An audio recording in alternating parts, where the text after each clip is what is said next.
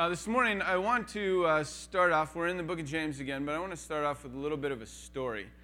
Um, it was, it's a story from my past in which I felt like I experienced one of those moments where religion or faith expresses itself in the purest form.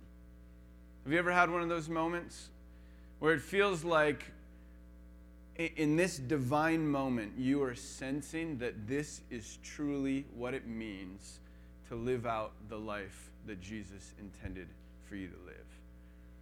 Maybe that, that faith has so grounded itself in your life that the gospel has so permeated who you are that the very things you say, the very things you do, result in these moments that you just can point at and go, this moment is a crystal clear picture of really what it means to follow Jesus. I remember I had one of those moments that stands out so vividly to me, and it happened in college. I was at a Bible college, I was studying uh, Bible and theology, and like any good Bible and theology major, you spend a lot of time studying and reading and learning. But I was also really committed to trying to live out my faith in a tangible way. And so I was uh, involved in student government, I was involved in uh, a local youth ministry and kind of investing in teens. And I was, I was trying to check off all the boxes and get engaged in all the things that I thought would prepare me for what it is God had for me, not only in the present, but even more so in the future. but during that time, I started being confronted with the scriptures that God was kind of working on my heart in one particular area, and that is God's care for the vulnerable, for the overlooked. So I started reading things in God's Word that were very clear that God has a soft spot for the poor. And if you go through the book of Luke, you see that over and over and over again that, that he tends to incline his ear to the people that are being oppressed the people that are being marginalized. That he somehow bends down and stoops a little bit closer to the people that find themselves on the fringes or find themselves in a vulnerable state. And what I was starting to realize as I kept being confronted with that over and over is this reality that my life and my heart were not mirroring the heart of God that he has this compassion and this care for this group of vulnerable people in whatever context they're in. And yet, I looked at my life and I started to ask myself the question who are those people in your life? Russ, if you, if you were to look at the people you're investing in, if you were to look at the things you're doing, could you honestly and legitimately point at how your life intersects with those people? And I had to come to the, the reality that I couldn't. I couldn't point to individuals. I couldn't point to how I was investing in this group of people that God seemed to have a pre- preferential favor for. And so, my uh, junior year, this is my junior year now, I decided to spend every Thursday night. I found this ministry where every Thursday night I could go and spend two hours with the mentally ill in a state hospital. So the college I was a part of was just outside or right near Scranton, Pennsylvania, and just outside of Scranton was this area in which you could go to the state hospital and uh, just spend time in uh, investing in the lives of people that are in that facility. And so, with a small group of college students, every Thursday night for a year, we would drive out in a van and we would uh, pull up to the state hospital. They would check us in, and then we would go. Um, and I would spend the evening in Ward 6. And I would go in every, every Thursday night to Ward 6, and we had two hours where a, just a bulk of the time was spent building relationships. So I would interact with these men of all varying ages.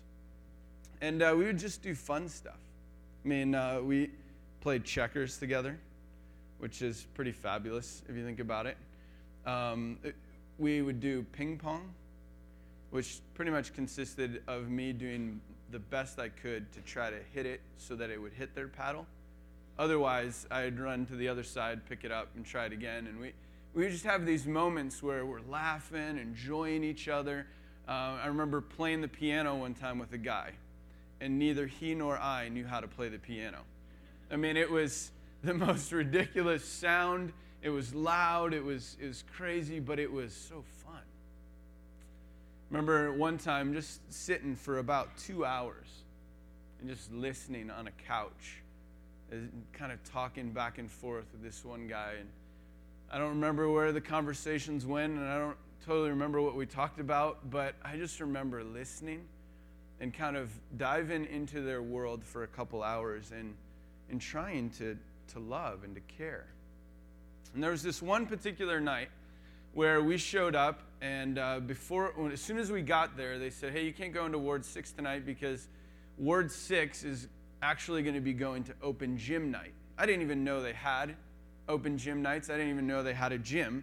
And uh, but that being a college student, I'm like, this is awesome.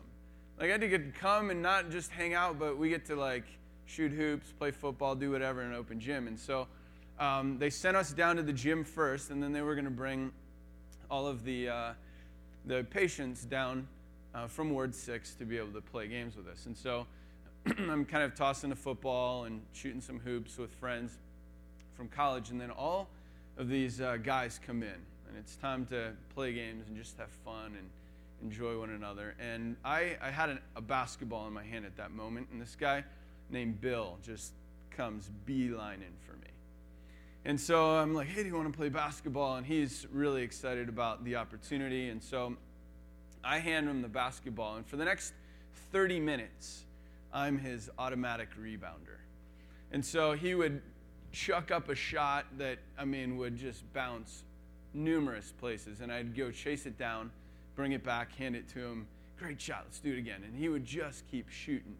And he had this incredible smile on his face. He's laughing and and uh, he would always come and want to be right really close to me and so we'd stand next to each other and he would shoot and then i'd go get it again and um, o- over this 30 minutes we were just it just seemed like one of those moments where you've connected. And so then uh, some of the individuals that worked there came in and said all right everyone from ward 6 we need to leave and we're going back to to the ward. And so they called everybody and bill starts to like make his way to the nurses and the doctors and then he turns around and he he just kind of jogs towards me and just throws his arms around me in one of those just so cool moments and and he gives me this huge hug. And then right at the point where i'm content with being done with the hug um, I, I start to kind of like step back, and then Bill goes in for round two. But, but Bill, I, I didn't realize this. Bill didn't want to just hug, he wanted a kiss. And so Bill comes in for this, for this kiss, and he plants one right on my cheek. And before that kiss, I didn't know Bill had dentures. After that kiss, I knew because I could feel him move. And I mean, I had never been a part of a, a sloppier, wetter kiss than in that moment. And I just am kind of standing there like, what just happened? And he makes his way off, everyone else leaves, and like, I then look around and all my college buddies are looking at me and they're like, yeah, that's that's good, you know? And, and I'm just going, oh my word. I get, I get home that night and I'm laying in bed and I'm just kind of recapping the evening and I'm going, what happened? How did that happen? And what? And it was as if in that moment God said to me, He kind of brought this verse back to my mind that was Matthew chapter 25. It says that whatever you do for one of the least of these, it's as if you've done it to me.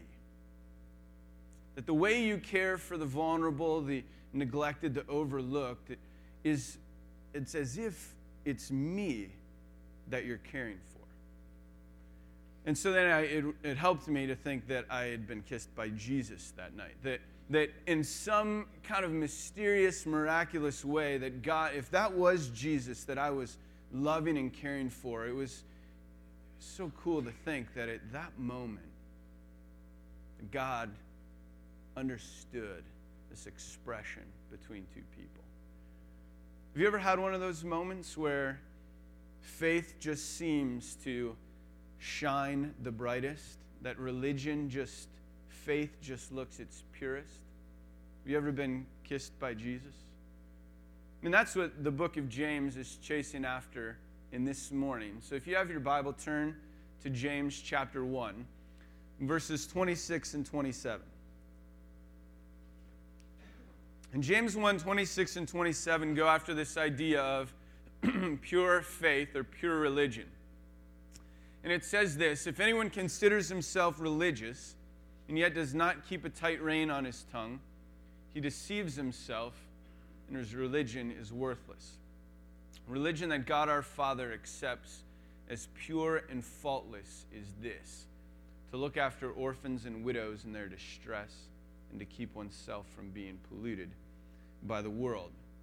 What James does in this passage is he gives us three points. Two of them are negative, and one of them is positive. And the first negative statement he makes is that if you can't keep a tight rein on your tongue, and yet you think you're religious, yet you think you have a genuine faith, you're deceiving yourself. Now, the, the point he's getting at here is that followers of Jesus should have a tight control over their words. I also think he's getting at the idea that we're supposed to have a heart that loves the things or chases after the things that God does. That's why it says that over the out of the overflow of the heart the mouth speaks. Now James comes back to this idea in chapter 3 and he dedicates the first like 12 verses to it and so we're not going to cover it today. We're going to look at it later in our series. The second negative idea is the one at the very end of the verses that says to keep oneself from being polluted by the world. So it's a, a, negative in the sense that you should not be someone who's being polluted or stained. Really, the idea that he's getting at is that our lives should have a distinctiveness that sets us apart in some unique way from those around us. Again, he dedicates a big chunk of chapter 4 to this idea, and so we will cover it in chapter 4. So the two negatives we'll cover at another time. The positive is what we're going to look at today. The positive statement he makes right in the middle of these verses, and the one that he kind of uh, spends a little bit more time on than the other brief statements, is that pure and undefiled religion is this to look after orphans and widows in their distress. It's a positive statement. He's saying that if you want a picture of what true faith looks like, it looks like care for the neglected. It looks like a heart for the poor. It looks like finding ways to care for the disadvantaged and the vulnerable.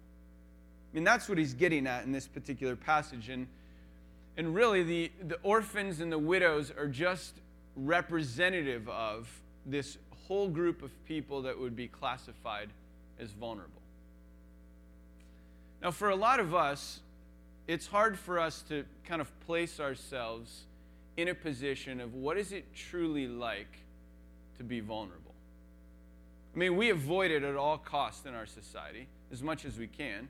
We try to never find ourselves in a vulnerable position. We try to never be someone that doesn't have the power. And so, it probably is difficult for some of us to even be able to grasp that concept or to put ourselves in someone else's shoes of what it truly looks like to be vulnerable. And so, uh, this morning, we have a guest with us who is someone that found herself in a pretty vulnerable situation. And so, Kevin, if you can bring the mic, that'd be great.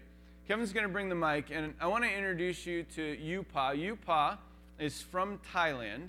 And uh, she's going to take about three minutes. You can come now. And she's just going to share with us what it was like to grow up in a leper colony. She grew up, her parents uh, had leprosy, and she grew up in a leper colony. And she'll take a couple minutes to share, and there'll be some pictures that scroll in the background. Good morning, everybody. I hope that uh, by my poor English that you will find to understand my heart what I will sharing for you this morning. A little girl, she have uh, she happy to be uh, to live with a big family and be around with her friend at school. But everything stopped when she know that she have leprosy. The community say, no, you cannot live with us. And school teacher said, no, you cannot go to school. What she can do?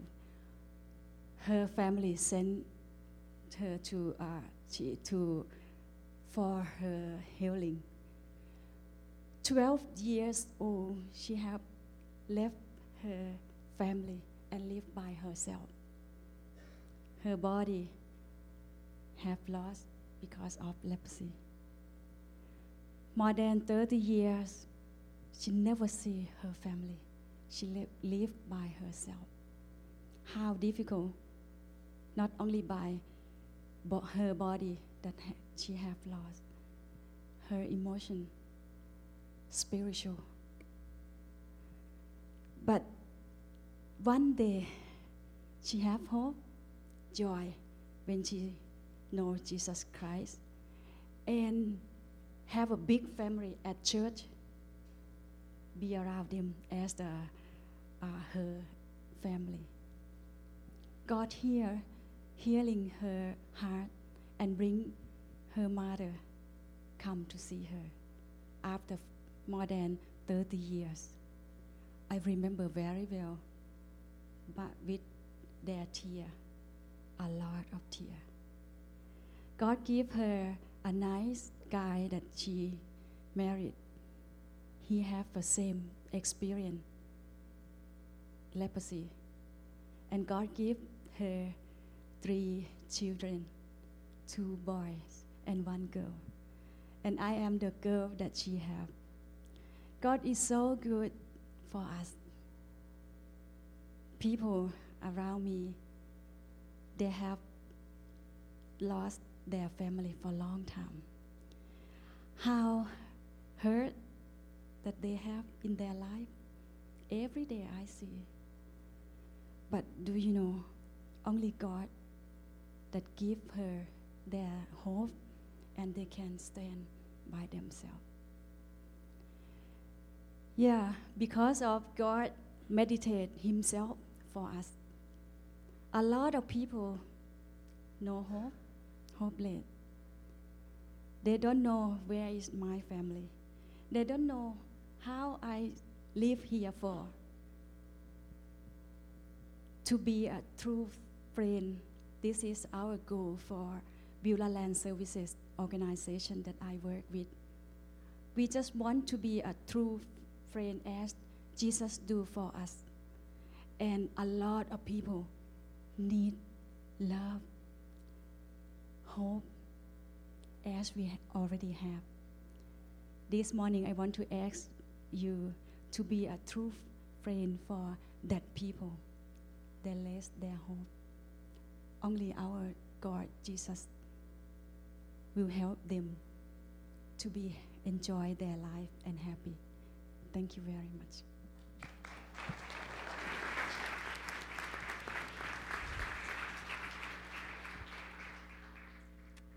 That's just a small little picture of what it looks like to live in a situation in which you find yourself vulnerable ostracized from society, sent away, excluded, no longer able to go to school, living in that kind of situation. And for us, that, that seems pretty distant. It seems other side of the world at times, right? So, my question to you is this I'm convinced that vulnerable, neglected, overlooked people exist right here in our city, in your neighborhood all around us. Many times we just walk by or miss the very people that God intends for us to see, the very people that she's talking about. And so here's what I want you to do I'm going to give you about 30 seconds, 45 seconds to do it. Talk with a neighbor, someone next to you, and come up with a list of three, four, five different groups of people or individuals, uh, not by name, but groups of people that, that would be in our city that would be overlooked, that are neglected, that are part of this vulnerable. All right? Give you about 30 seconds to do it, and then uh, we'll talk some answers. Go. All right, let's talk about it. Who are some of those people? Who, are, who would be categorized in this uh, idea of being vulnerable or overlooked or neglected? Okay, immigrants, good. Drug addicts, excellent. Mentally ill. Who else? Elderly, good. Homeless kids. Yeah, homeless of any kind. Children. Often children, absolutely. Others. The prison population. That's great. It's a great example. Teen moms. Any others stand out to you? Unemployed, the bus stop. Good. The disabled.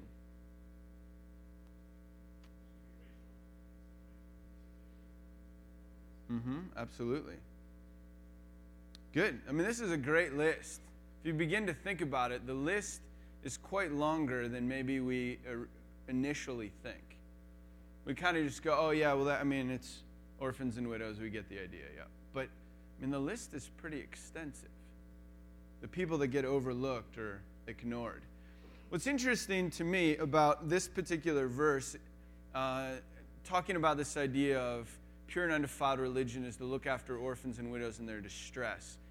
The, the interesting thing about it is it's pretty profound in two particular ways. And it demands a couple things of us. First one it demands is personal responsibility. Personal responsibility. Now, do you notice that in the entire two verses, that the pronouns that are used are all singular? So if anyone considers himself religious and does not keep a tight rein on his tongue, he deceives himself and his religion is worthless. Later on, it says um, to keep oneself from being polluted by the world. It, it's talking about me, it's talking about you. It's not talking about us corporately, it's talking about us individually. So the point is that our faith requires personal responsibility. Our engagement with this particular text, we can't go, oh, we as a group are doing something about it. We have to say, what are we individually, personally doing about it? Mean, what James is getting at is that you cannot have this type of faith by proxy.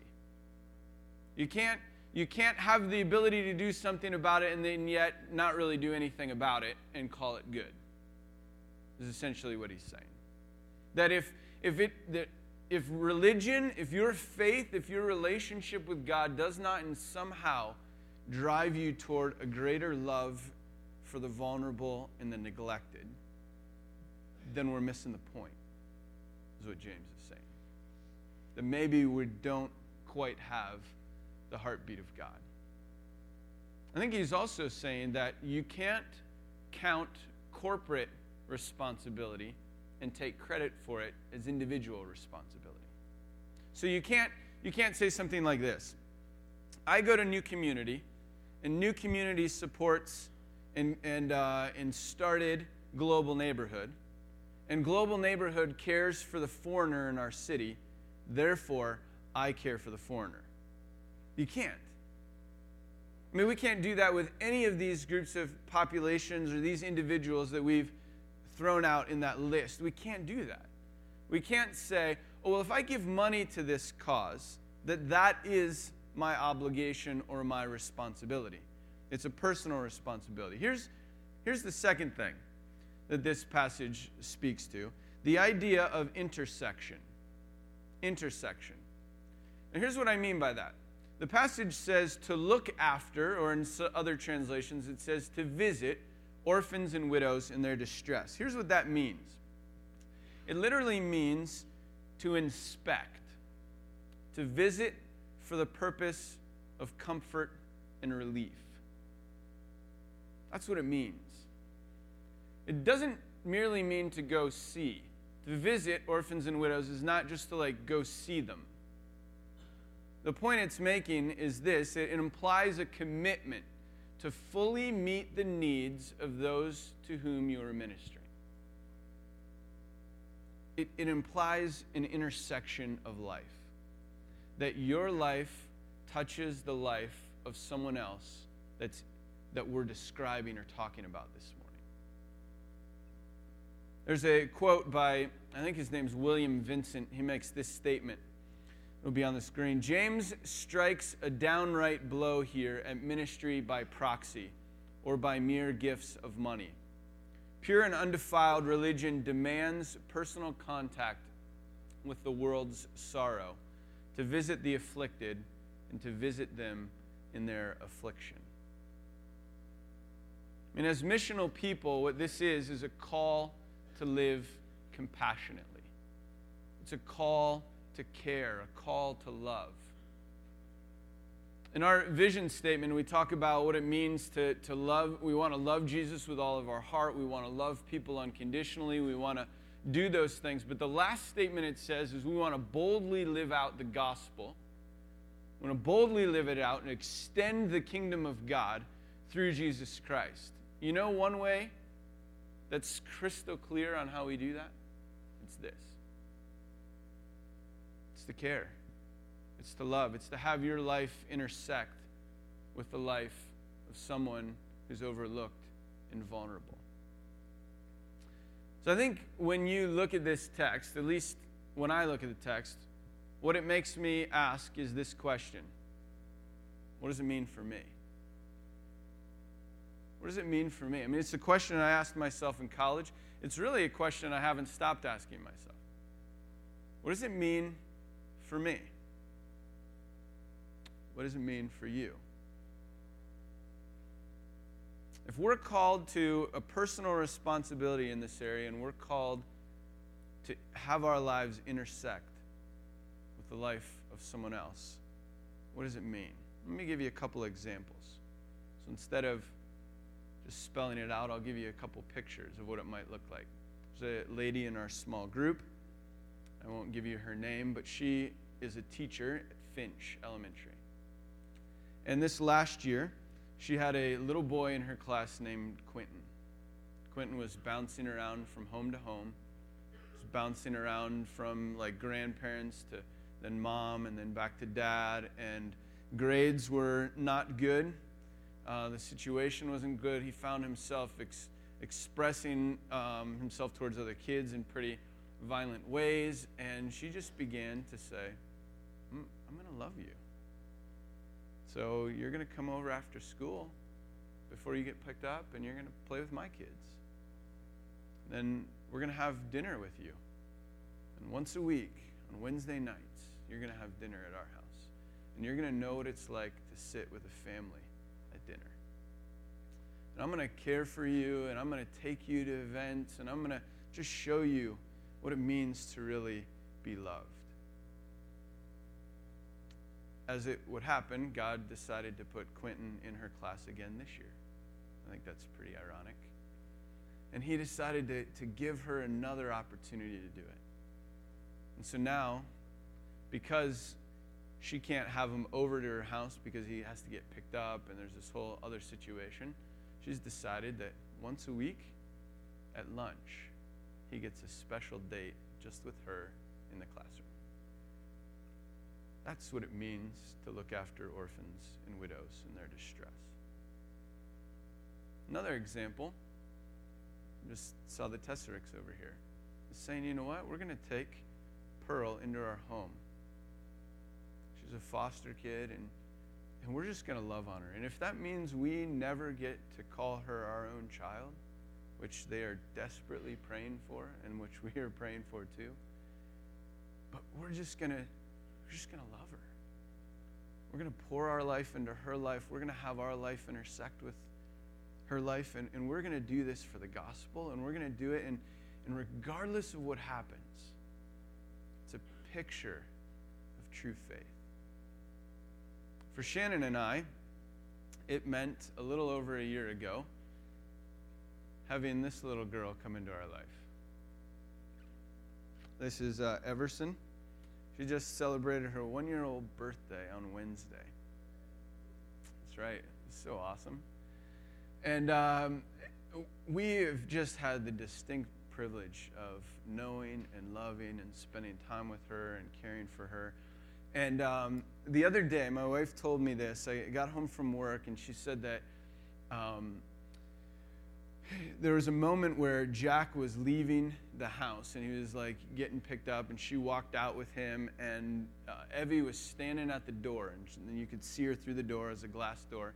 And she just kind of like waved at Jack on his way out. And Jack says to Shannon, Mom, we got the right sister, didn't we? And man, I'm telling you what, I heard that story and I just, I wanted to cry because it's, my dream is that our kids would, would grow up and go, you know what? We're, we're going to invest. We're going to intertwine our life with these people. We're going to care and we're going to love and we're, man, man, what, what an opportunity. So, what, it, what does it look like for you? I mean, obviously, it, it doesn't necessarily mean that you're having lunch dates with kids at school or that you're inviting kids to live in your home or you're adopting. So it doesn't, it doesn't mean the same thing for all of us. But it does mean something for you. And it could mean that you invest in global neighborhood and connect yourself to the refugee community and begin to love on the foreigner in our midst in a personal way. It could mean that you uh, jump in and volunteer at Christ Clinic. I was just talking to Debbie there, who works there just two days ago. And this week for Debbie, what it means, pure religion means for her, is being having her phone on her pillow next to her bed so that a drug dependent single mom can call her at night and say, I need you to talk me out of taking more pills. That's what it means for her. Or maybe it means going to West Central or to Hillyard and investing with Youth for Christ. And just adopting a kid there that you hang out with once a week after school, tutoring, taking care of, having a meal with while you're there. I mean, the list could go on and on. Cup of cool water, blue button. It could mean joining Kendra, uh, one of our missionaries in Thailand. It could mean going out right after this service and meeting UPA and talking about, hey, how do I invest in the ministry that you're a part of? It could mean the neighbor right down the street. Do you, do you know your neighbor? I mean, that, that could be the best place to start. And the list could go on and on. But the question I think we have to ask ourselves is if this is the heart of Jesus, how does our heart intertwine with his heart? And how do we live our lives in such a way that we become the body of Christ to all the people, especially the overlooked? Here's what I want us to do to close our time before we sing one last song. We're going to put a prayer up on the uh, screen, and I just want us to read it together. So if you would, stand with me, and uh, we will read this prayer in closing. And as you read the prayer, I, I'm just asking God, I've been asking Him, and I'll continue to ask Him in the midst of the prayer, for, for Him to place on your heart or in your mind um, a picture of the person that you're supposed to minister to. Or that He would uh, give you an idea of what way you can begin to express this very picture of true religion. All right? Let's read this prayer together.